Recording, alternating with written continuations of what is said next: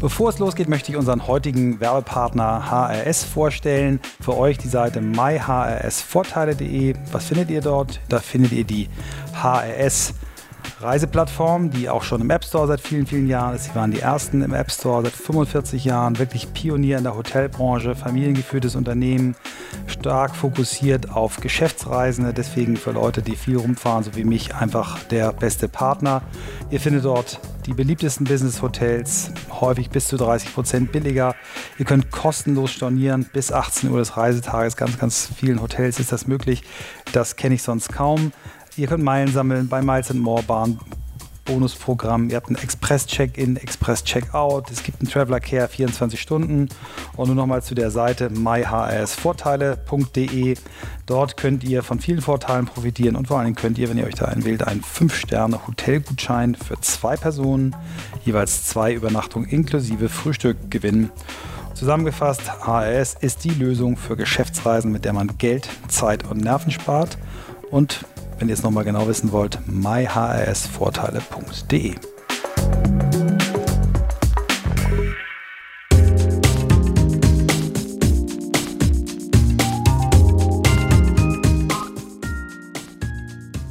Welcome to the On the Way to New Work podcast. We're still in Berlin with Singularity University, the Germany Summit, Future Speed Impact, and I'm very proud to talk to Jeffrey Rogers. Hello, Jeffrey. Hello. Thanks for having me. Per perfect timing to meet you. Uh, you just gave your speech. Uh, I think people loved what you told us. Some were a little bit scared, maybe, but maybe we start before we talk about your topics. We start with you, with you as a person. So, where were you born? Where where where did it all start? Sure. Um, I was born in Austin, Texas, and lived there for about 22 years. And then I moved to Berkeley, California to go to graduate school. And I had the plan at the time that I was going to move west. And I did a graduate degree in history, actually, which is funny because now I'm here talking about the future with people. But I went out to California to study um, history, environmental history, and human ecology, and had this idea that I might become a great historian of the American West. And as it turned out, that was maybe not what I was cut out for. I turned out to probably not be the greatest graduate student and had very wandering focus.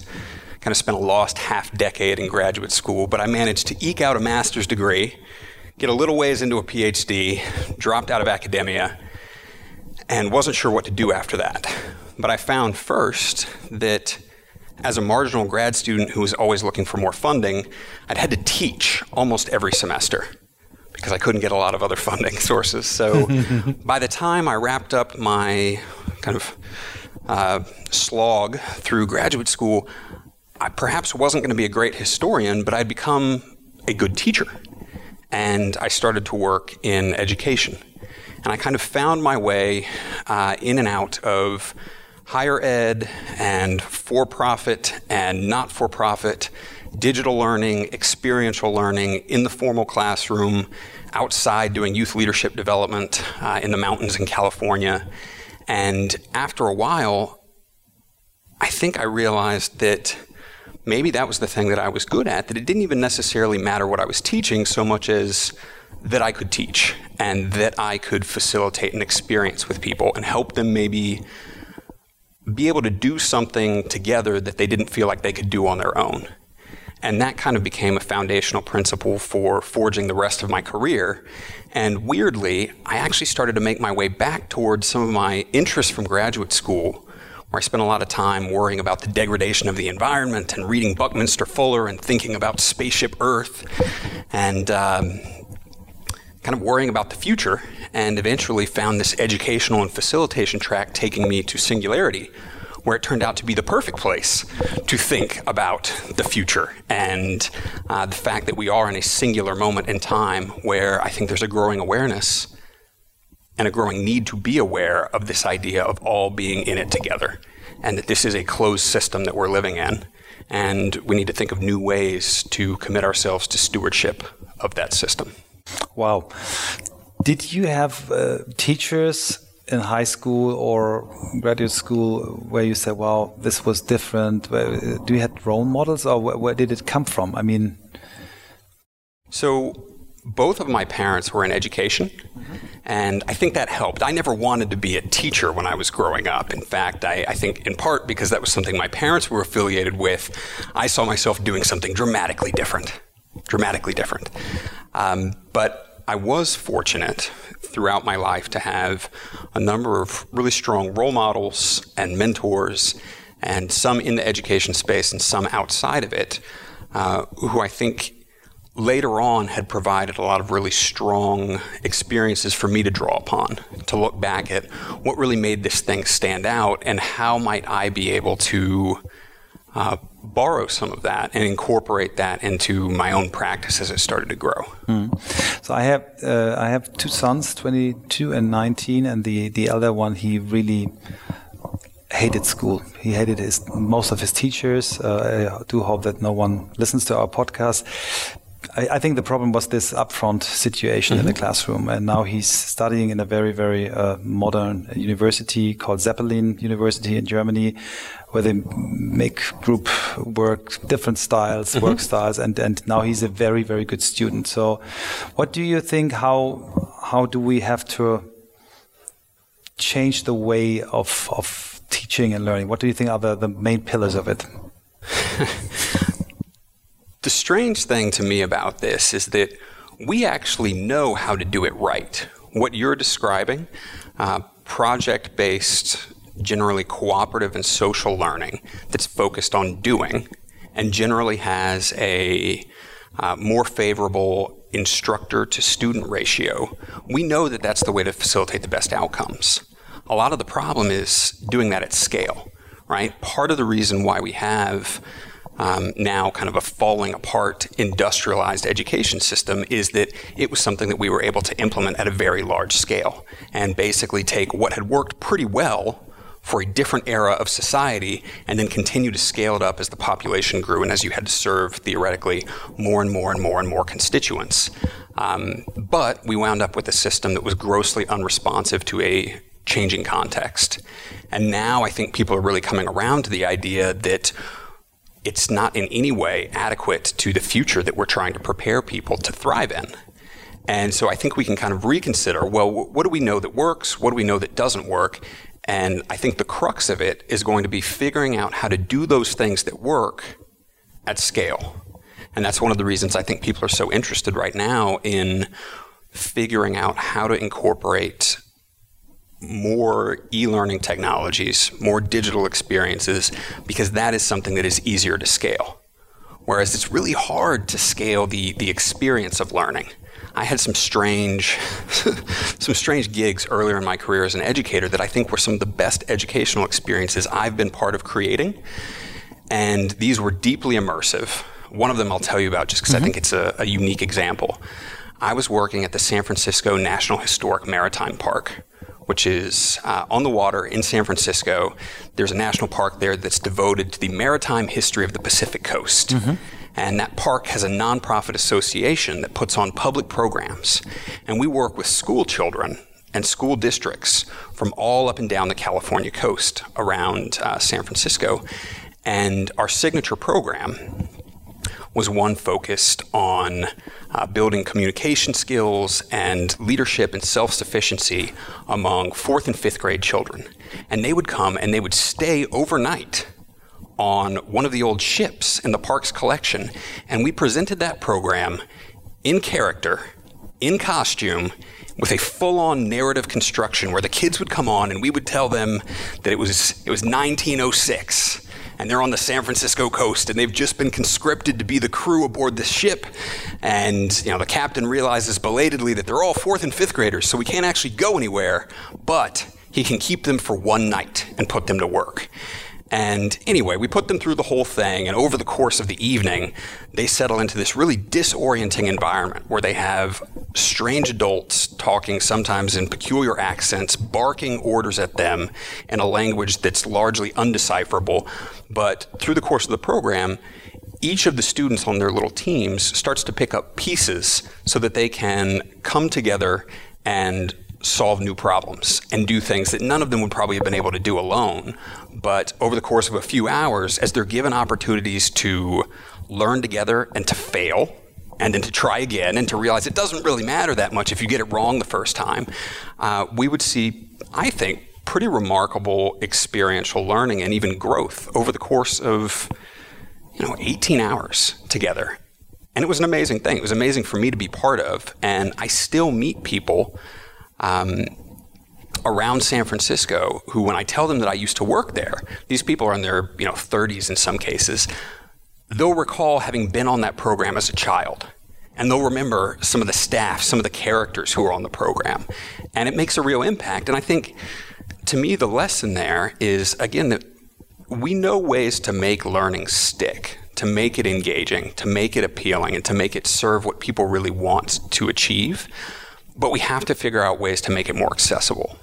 So it's it's about money, I guess. Uh, it's uh, because what I learned from you in the beginning is that, that, that we have a system which works like it works because one teacher in front of thirty people mm -hmm. is is cheap, right? Mm -hmm. So there, there will be no money, so we will have to, to to do it without money. We have to to do it with clever ideas. So, um, what what what do you think is possible in in uh, with the budgets we have? Um, do you think we can change it? Is there? Uh, I do. do we need, just need more budget? Well, so yeah, I, I have I have two hopes here. Um, longer term, I absolutely hope that we come around to a revaluing of education. I mean, if you ask people, you, you were just telling me about your own children, if you ask people what is important to them, what do they value for their children and for their children's futures, almost everyone will put a good education close to the top of the list. And weirdly, I don't think people think as much, at least in the United States, about paying for college tuition as they do the idea of funding education at every level. You know, we pay outlandish amounts to put students through college in the US, but people don't want to invest in, say, school infrastructure or the salaries of educators and the like. And I'm hoping that maybe the sense of crisis around the educational system right now as we are confronting this exponential era of change and realizing that the old system is inadequate that maybe that can prompt a reconsideration of how do we actually value this thing and what is a good education worth? And why is that not something that we would want to pay into to make it more universally accessible? That's long term. In the nearer term, I do think that there are opportunities to, as you said, be clever and to deploy new technologies in the field uh, to actually make that experiential and social learning more effective at scale. So I started working fresh out of graduate school for an e learning startup in Sunnyvale, in California. And this was, I think, 2008. And at the time, the idea of a digital learning experience, it was basically just a web page with some hyperlinks. this will take you to another page. This will take you to a video. It was a very, very, very, very, very poor approximation of the classroom experience. Mm-hmm. Oh, and for a while, people were really enthused about. Um, you know, the, the future of digital learning, that we might have these massively open online courses, that first wave of MOOCs, that that was going to be the game-changing moment, but it still tended to be a, a very poor approximation of the traditional classroom. It was worse because it was digital the only virtue really was that it was accessible to everyone. But now I think we may be starting to turn a corner where we can realize designs that are actually better because they're digital. Uh, I know you spoke with Aaron Frank earlier, and Aaron talked a little bit about the possibility of creating experiences in virtual reality or creating applications for augmented reality that allow learners to do and see and to experience things that would otherwise be totally unavailable. And when we can start to design around the capacities of that tool and really start to think not in terms of, well, what was the old system like and how can we digitize it? And instead think of, in a digital first environment, what is the strongest experience? How can we bring people together to facilitate uh, immersive social learning? I think there are opportunities there. And I think it's important to remember that right now, the technologies are the worst they're ever going to be. You know, this is as bad as it gets. It's only going to get better from here. And that means that it's going to be more powerful, easier to use, and cheaper to implement at scale. So I hold out some hope there. Yeah, same with me. So let's switch to, to adult education. So I'm mm-hmm. 53 years old. I still have the feeling I, I have to go to go back to, to college. Um, I'm just uh, screening the market, um, the market about how could I get into artificial intelligence. So there's Udacity, there's MIT who's offering uh, online courses. Do you think that the the adult education that that this is better because there's more money in in the place, or do you think we have to to reinvent this as well? Well, so uh, first, I would question whether adult learners like yourself, where it's a continuing education, uh, necessarily need and or looking for the same thing that primary or secondary uh, age students are looking for. And I think for somebody like yourself, and this is obviously going to be a, a real growth opportunity at scale, there are going to be more and more people embarking on a second or a third career uh, by choice or by necessity. And so there's a lot to be done in uh, allowing people to upskill and to uh, unlearn and then relearn new things. And I think there, the road ahead might be a little bit more clear. I think there are more people in that circumstance who see the value of almost what we would call learning for its own sake, right? Mm-hmm. That mm-hmm. I, I clearly need to master these skills because there's an opportunity at hand. Whereas if you're eight or 10, it may not be so clear why you need to be there and what the value of the thing is. And we really have to work at making it engaging and making it serve ends that may not be clear to the user at the time. Uh, I think right now we can already see, I mean, you mentioned some of the popular platforms. We can already see the opportunities for uh, really personalized, individualized, branched learning uh, at you know the, the the micro or nano credentialing scale. And I think there, part of what can make it more effective is actually being able to, to map outcomes onto different learning tracks. So let's say you decide in your 40s or in your 50s that you want to embark on a new endeavor and you look around and it's it's kind of a crowded landscape. There are a lot of offerings out there and knowing what is actually the right pathway that's going to get me to where I want to be, I think there's there's still a lot of opportunity to better evaluate that to make the system uh, smarter and more responsive, so that it is more adaptable to the individual learner. But to me, that seems like something that is pretty near at hand. Mm-hmm. Let's talk a little bit about Singularity University and about your job there. So, um, as I read, um, exponential thinking is one of your topics. It's one of your to the topics of singularity. Why do you believe in exponential thinking, and why do you believe it's the time to to start to think like this? And how does it work? Yeah, so that was a lot of questions there. Um, so I guess we, we can start with why. And I, I, would argue that why exponential thinking is particularly necessary at this moment in time is that our established modes of thinking about the future and reasoning future performance from past experience. That tomorrow I'm going to wake up to a day where the sun will shine down and it will be more or less like the day before. And not just my yesterday, but my parents' yesterday, my grandparents' yesterday. That's less and less reliable. You know, consider, again, we were talking about education a moment ago. Consider if you wanted to be a doctor 10 years ago, or 20 years ago, or 30 years ago, you probably were looking at pretty much the same path, and you probably had a pretty good sense of where you thought the field might be by the time you finished your degree and your residency and your rotations and whatnot. I'm not sure that's the case anymore. Now I think uh, the context is changing so rapidly that to be able to make sense of that, we need to change the way that we're thinking about the future and thinking about the pace of change. If it is exponential, then we need to learn to think exponentially as well. So, so how does your university deliver this? So, what, what is your offering to to people like me? So, how do you bring this to ground? Yeah, well, I think actually where we are provides a pretty good example, right? So, one of the most important things, and I touched on this in the session this morning, is convening community, right? I think, again, this is going to be a more efficacious experience if it can be a social one. right? Like the learning is still valuable, but um, the harder the task that you're trying to master, and I think designing for a better future is a pretty complex task, the more important it is to have social reinforcement in the learning, to be learning together, and to have other people to draw upon. So we convene a group. And we do offer these kinds of things, these experiences online, digitally, but I think there's still something about being exposed to these ideas in a conversation that really matters.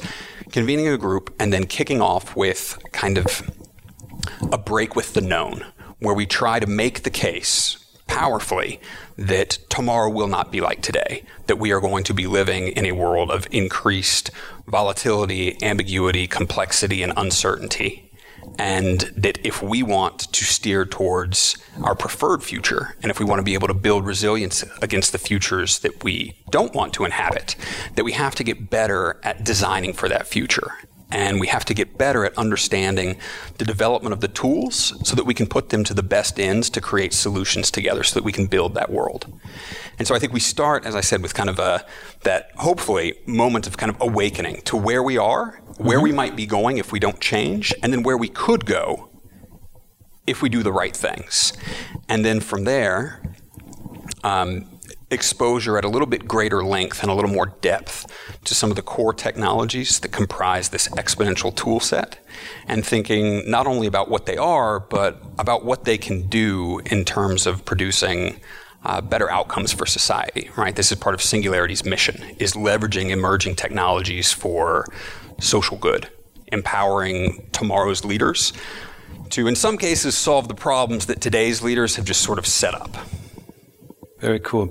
You um, had very nice examples during your speech. Um, let's maybe talk a little bit about the examples, but I think because I think the examples are very good to to underline what you're talking about. So um, you we were talking about, um, uh, and this was very funny because you related this to your uh, Texas uh, heritage, uh, which was the lab growth hamburger, the first one cost three hundred thousand dollar was Euro. this case? Yeah, yeah, yeah. So even more.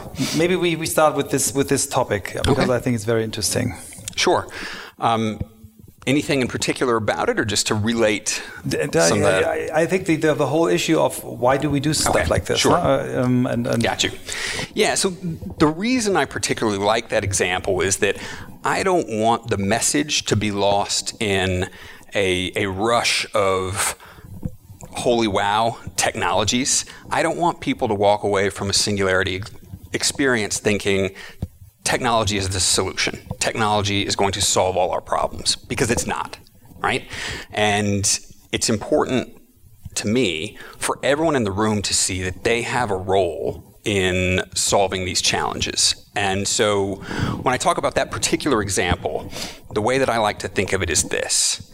Uh, Mark Post, the gentleman who's on faculty at Singularity U, the Netherlands, he's also at the University of Maastricht. He is uh, widely known as the father of the world's first lab-grown hamburger, right? And so this is this is cultured meat. It's meat basically grown in a petri dish without the cow, right? That's where they get the the genetic info is from a cow, but from there they can just grow the thing. And that's important because decoupling the production of animal products from the animal itself means that you don't have to have so many animals to produce these things. And, and, and you, you, don't, don't have, have, to, have kill them. Exactly. You also don't have to have such a wickedly ethically compromised system as uh, industrial uh, meat production, for example. Um, and that's a fabulous thing. Now, a 300,000 euro meat patty doesn't look like a viable solution to world food security. But we know, because that's a technology that has been developing exponentially, that it's getting a lot cheaper. And the last time I checked in with Mark, this was maybe a year or so ago, the price of producing one of those patties was getting closer to the 13 euro mark. Wow. Right? Not that they were doing it at that scale, but they could now. The technology had matured to that point. And that's getting a lot closer to a viable solution. But the question still remains how many people are interested in eating this lab grown burger, right? How many of us really want to taste the future of food? Now, I've kind of conducted a little bit of a survey across many singularity programs, and I'll ask people to raise their hands to that question. And lots of people will put their hand up. But they're self selecting at a singularity program. And I can tell you, people like probably my parents, I said I grew up in Texas earlier. I grew up in a household where we ate meat, you know, twice a day, most days. And I, I think the idea of selling people on lab grown meat, or in other cases with similar technology, uh, eerily meat like substitutes that are produced from uh, vegetable protein, uh, the kinds of things that like impossible foods or beyond meat are doing right now, those also, I think, have an innate appeal to some people, and then they're going to be a really tough sell to others. And so to me, that suggests that just having the technology available is not enough to guarantee a sticky solution to a really, really big problem. Instead, we have to think about well, what is the human element? How can we ensure or support the political, cultural, and organizational will to make these things effective at scale and to make them appealing solutions to more people? Uh, I believe very much that what we need to be working at is making it easier for people to act in ways that align with their values and to align with the good overall, right? I think we need to be designing human systems that facilitate those kinds of outcomes. And for that, thinking like a technologist is not enough. We also need to have everybody on board as futurists, innovators, humanitarians, uh, in effect, coming together in kind of a common cause so even if you're not the technologist, you still have a role in this. Like mm-hmm. Mark Post, when I last caught up with him, told me that he was starting to work on thinking about how, how do they brand this thing? How do they make this more palatable, so to speak, to more people? One thing also was that they were they were learning to culture fat cells with the meat because that's oh. going to make the burger a little bit oh, tastier. Yeah, yeah, yeah. But, uh, you mentioned the first one was okay. Yeah, yeah, not, that's what he said. He said it tasted okay. Was not wow. Yeah, exactly, exactly. Und bevor es mit dem On the Way to New Work Podcast weitergeht, die kurze Werbepause. Es geht heute um den Werbepartner Mercedes-Benz. Und deswegen spreche ich das ein, denn wie ihr wisst, ich habe gar kein Auto. Michael weist mich ja regelmäßig darauf hin. Ich suche immer noch und hier wird es jetzt interessant. Mercedes hat den EQC vorgestellt. Das ist ein ja, komplett erstes eigenes elektronisches Fahrzeug. Ne? Electric has now a Mercedes, das ist der Claim. Und äh, darunter steht die Submarke EQ, die noch anders als AMG und Co. wirklich eine neue Ära bei Mercedes einleitet. Und ich kann es mir vorstellen. Wir haben ja auch eben die Kollegen von Mercedes im Podcast gehabt und die haben, äh, Sabine hat erzählt eben, was Mercedes davor hat und äh, ich finde es hochinteressant, denn im Kern steht, wie bei New Work auch, der Mensch im Mittelpunkt für neue Services, für innovativere Dienstleistungen, die ich beziehen kann, over the air, wie man so schön sagt, und immer einen Wagen habe, der up to date ist. Das ist das Ziel. Tatsächlich ist es der erste wirklich voll elektronische Wagen. Ich würde es mir mal anschauen auf jeden Fall. Man kann es googeln, aber man kann es auch direkt bei mercedes-benz.de slash newwork sich anschauen, was Mercedes hier macht, um das Vertrauen der Marke Mercedes mit der mobilen Zukunft zu verbinden. Der EQ beziehungsweise der EQC unter der Submarke EQ. Und jetzt viel Spaß beim Podcast. So we, were talk, uh, talking about other stuff. I, what, uh, the example I, I, find very catching was the the Dreamcatcher. I, mm-hmm. get it, did I get it right? It's a yes. software which helps you to design yeah. products. So that is from Autodesk, mm-hmm. and it is an example of a generative design algorithm.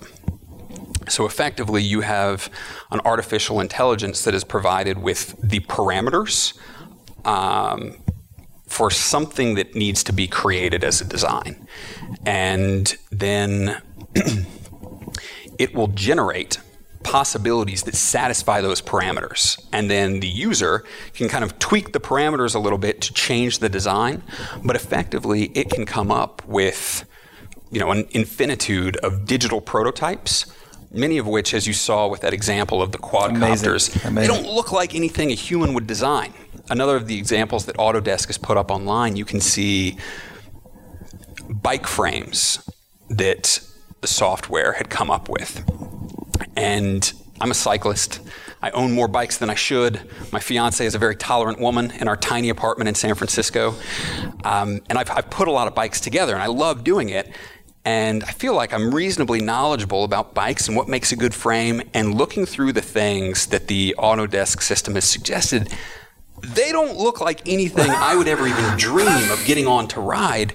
And yet, they apparently satisfy all of the parameters to be an, an effective design. And I don't know what, what that is exactly, torsional rigidity or the like, but it's, it's interesting to be able to contemplate the idea of leveraging a creativity beyond our own.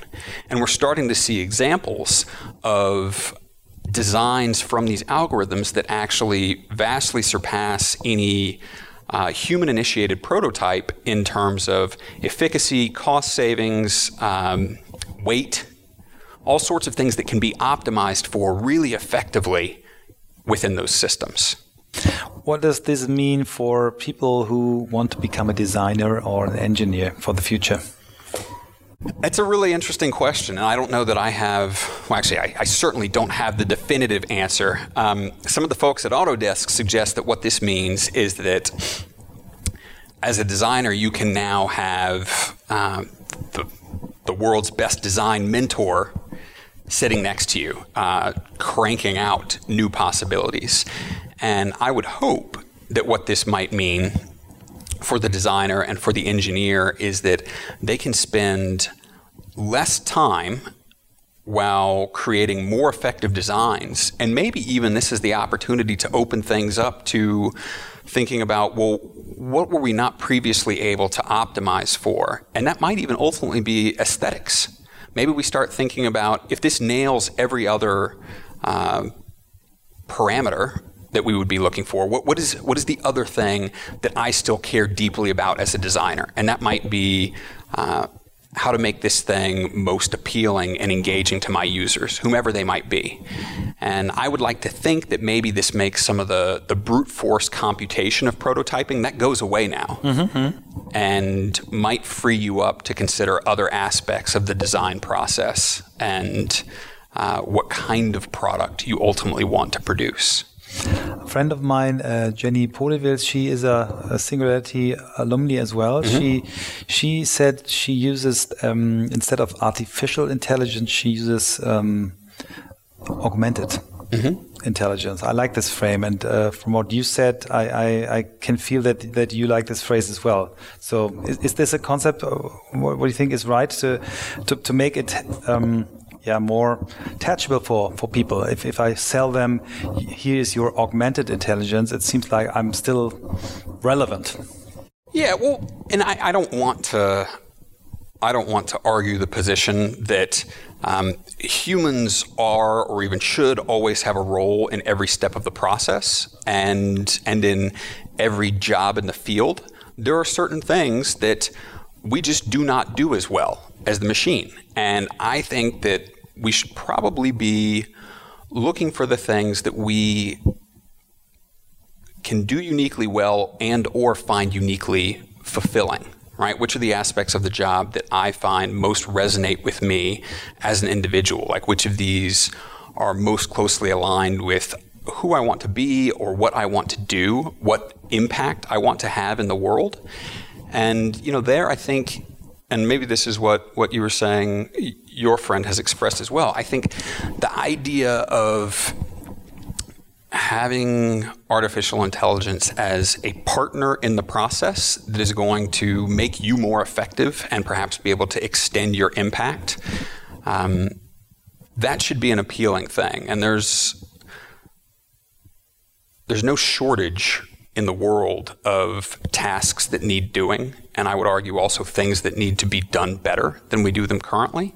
And I am optimistic and enthusiastic about finding the best way to do those things. And I think so long as they're still serving uh, human users and human ends, uh, using artificially intelligent tools to get there is not something that we should uh, not something we should turn away from. Mm-hmm. Um, let, us talk about the last uh, example you gave us. Was these? Uh, I, I, don't don't know if I get it right. So this was the, the lady from, from Stuttgart. Mm-hmm. I was very happy to, to get a German example as well.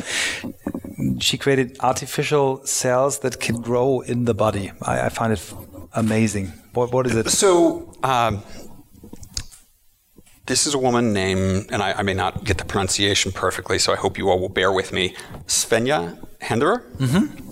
And she works in Stuttgart at the uh,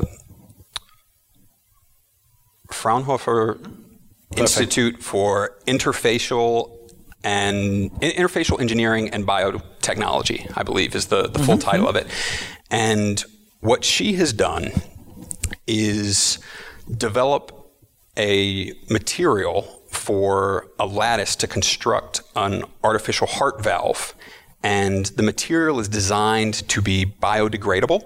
So it will decompose over time in the body, but it is coated, I believe, with a protein that attracts cells within the host body that grow onto this lattice such that as the lattice disappears, you are left with now an organic copy of the heart valve.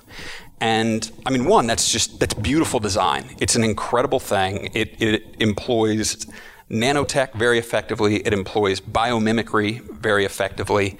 Um, it's fascinating and elegant as a concept, but it also has real impact in the world. Where I think I mentioned this from the stage. You have in Germany every year thirty thousand heart valve transplants. And in the United States, yeah, in the United States you have 85,000. So that's just between 200 countries. You have, you know, 115,000 of these a year, and for most people, this is not a surgery they have once. Um, if they live a long life, they're going to have it again later, and then they're going to have it maybe even again after that, as the the traditional device would eventually uh, degrade, I suppose, and particularly for children if they have that operation while they're still growing, the life of the traditional device might only be two or three years because it's not going to grow with the host organ.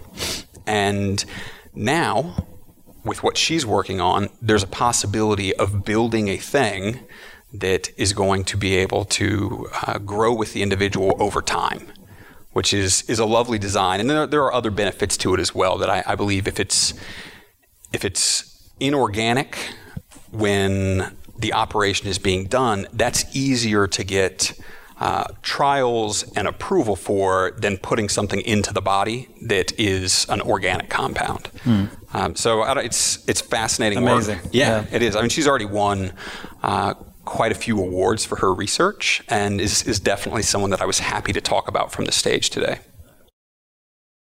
So we talked about artificial intelligence, about robotics, about these kind of medicine, new medicine. What, what are other topics you are focusing at Singularity? What is what are the main disciplines? Wow. Uh, let's see. So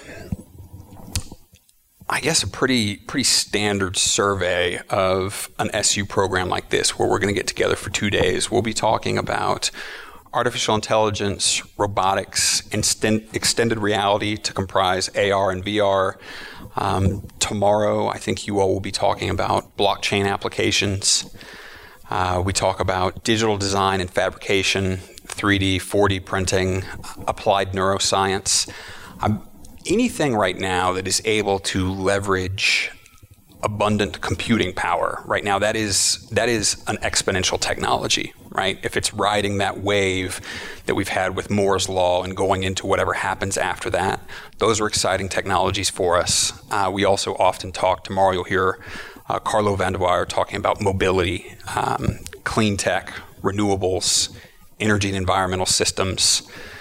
I mean there, there's no shortage of subjects, really. I mean, we, this is part of what's so exciting about where we are right now as a society. There, there are a lot of threats on the horizon, but we also have more opportunity and more capability than we've perhaps ever had um, at the species and at the individual level. There's a lot we could do. Now we just have to decide of all the things we could do, what are the things that we should do? And then which of those are the things that we will do. Do you focus uh, on on the on the challenges uh, we face? So I I remember when my younger son got his graduation from high school the director of the school had a, a very nice speech, and he, he, was talking about the I don't know was it 15 or 16 challenges the United Nations mm -hmm. mentioned. Yeah, uh, like the Sustainable have, Development yeah, Goals, Millennium Goals. Are you involved into this? Yeah, we have we have a very similar set of challenges that we talk about as the global grand challenges, and we have identified 12. They map really well with the Millennium SDGs. There's a lot of overlap there, and that has been a, a pretty strong uh, orienting framework, right, to help people think about some of these spaces where if we were able to move the needle, you could you, you could touch the lives of very many people around the world. Which is not to say, and I think this is important too. This is not to say that everyone out there needs to be working on a moonshot solution. That if you're not devoting yourself to improving the lives of a billion people, you're not doing it right. I profoundly disagree with that. I think it's really important to engage at the level where you find your passion and your kind of sphere of influence intersecting. And if that's the community level, awesome. That's the place to work up from. If that is at the individual level, awesome. That is a place to work up from. You know, I spend so much time over the last two years um, with Singularity, working with different organizations, talking with corporate clients about how we can transform the organization. And there's a lot to be said there, but I also believe more and more that if you're not transforming the individual, transforming the group has no hope. And so I think it's important for us to be working at multiple levels and then find the place to really dig in and commit and make an impact. I asked Aaron the same question. So you're working together with so many inspirational people and you have here in Berlin hundreds of people who, who tries to get inspiration from you. What, what are your sources for inspiration besides your colleagues? Man, the easy answer is, is off the table then, huh?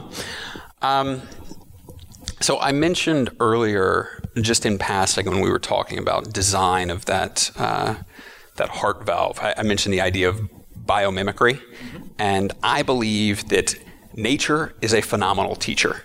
Um, I mentioned earlier on also that I spent some time as a youth leadership educator, and I was a wilderness educator, and spent a lot of time outside and um, studied ecology a little bit and did environmental education with some of these student groups. And I have found um, throughout my career that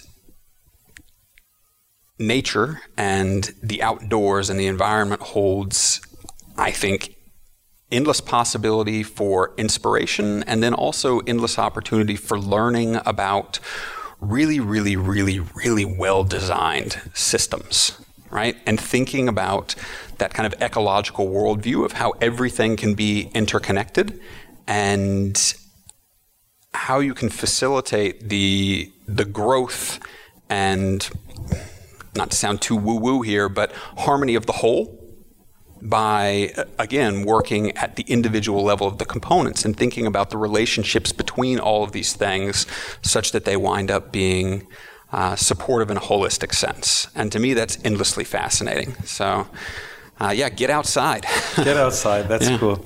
And read, of course. Also, I mean, that's one of the other beauties of the digital age is uh, the information's abundant. So, you know, we, we started talking about education and lifelong learning. And you, as a podcaster, I, I, I can say I appreciate what you do.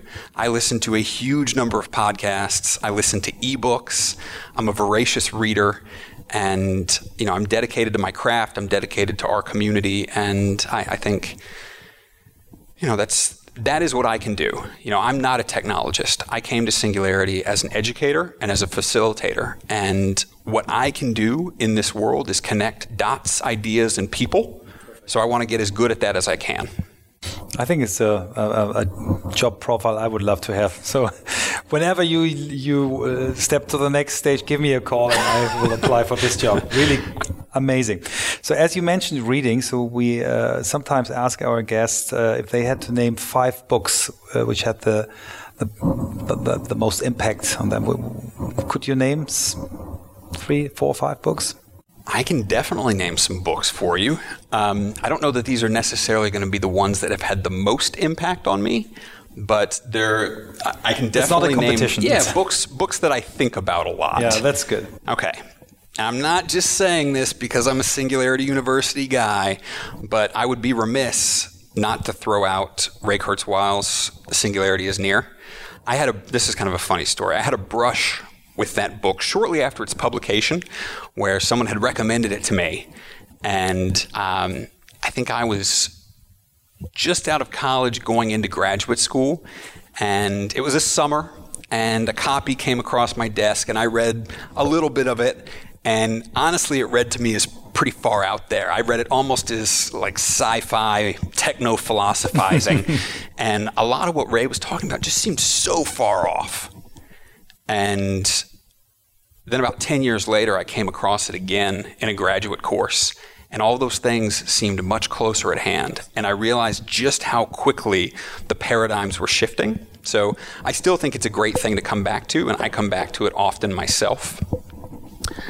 Um, let's see, what else right now? I just recommended actually to Aaron a book that I'm, I'm not through yet, but it's one of the things I'm listening to right now. It's an audio book, um, but you can buy it in other formats. It's called The Patterning Instinct by Jeremy Lent.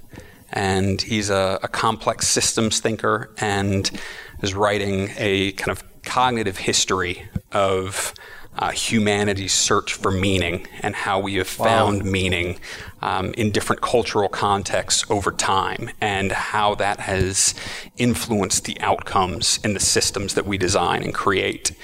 And I, I feel like right now there's there's been a lot of enthusiasm for *Sapiens* by Yuval Harari, mm. and I think this is a nice companion piece to that book, but that it's probably uh, a little bit lesser more known. Positive, probably more positive.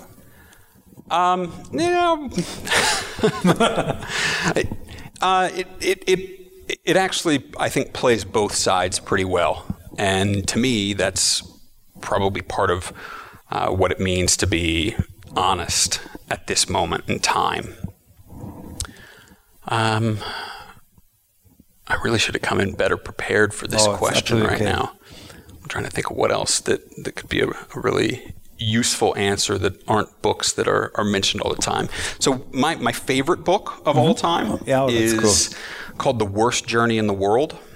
Um, it was written, I believe, in the 1910s by uh, an Antarcticist, an explorer named Apsley Cherry Garrard. And he was the youngest member on the last expedition of uh, Robert Scott. Um, I heard about it. I, I, have it on my, my table. It's an amazing book. I think I, I National Geographic yeah. Adventure yeah. rated it as the number one adventure book uh, ever written. It's about 600 pages, and he had he had tried to write it as a manual for future Antarctic explorers, right, to do everything right. But it turned out that he was such a fabulously talented writer and wrote such beautiful prose and such beautiful naturalistic writing that now, a hundred years later, we're still reading it, not so much for its informational content, but for its capacity to transport the reader to a place that most of us will never go and a time that none of us will ever live through. And, you know, it's a, it's a fascinating document, I think, of uh, time and place and the way that people were thinking about kind of conquest of the environment and then also engagement with the natural world and its its capacity basically to uh, transform and uh, to help us transcend. And it's it's an amazing read. Cool. Jeffrey, thank you so much for your time, uh, your passion, and uh, everything you, you gave the audience and me personally for this and our audience for the podcast. Well, thank you. Uh, happy to be in conversation. I think right now, um, as ever, but maybe more so than ever, uh, we cannot overstate the value of conversation. It's hard to get people just to sit down and chat. So, thank you for having me.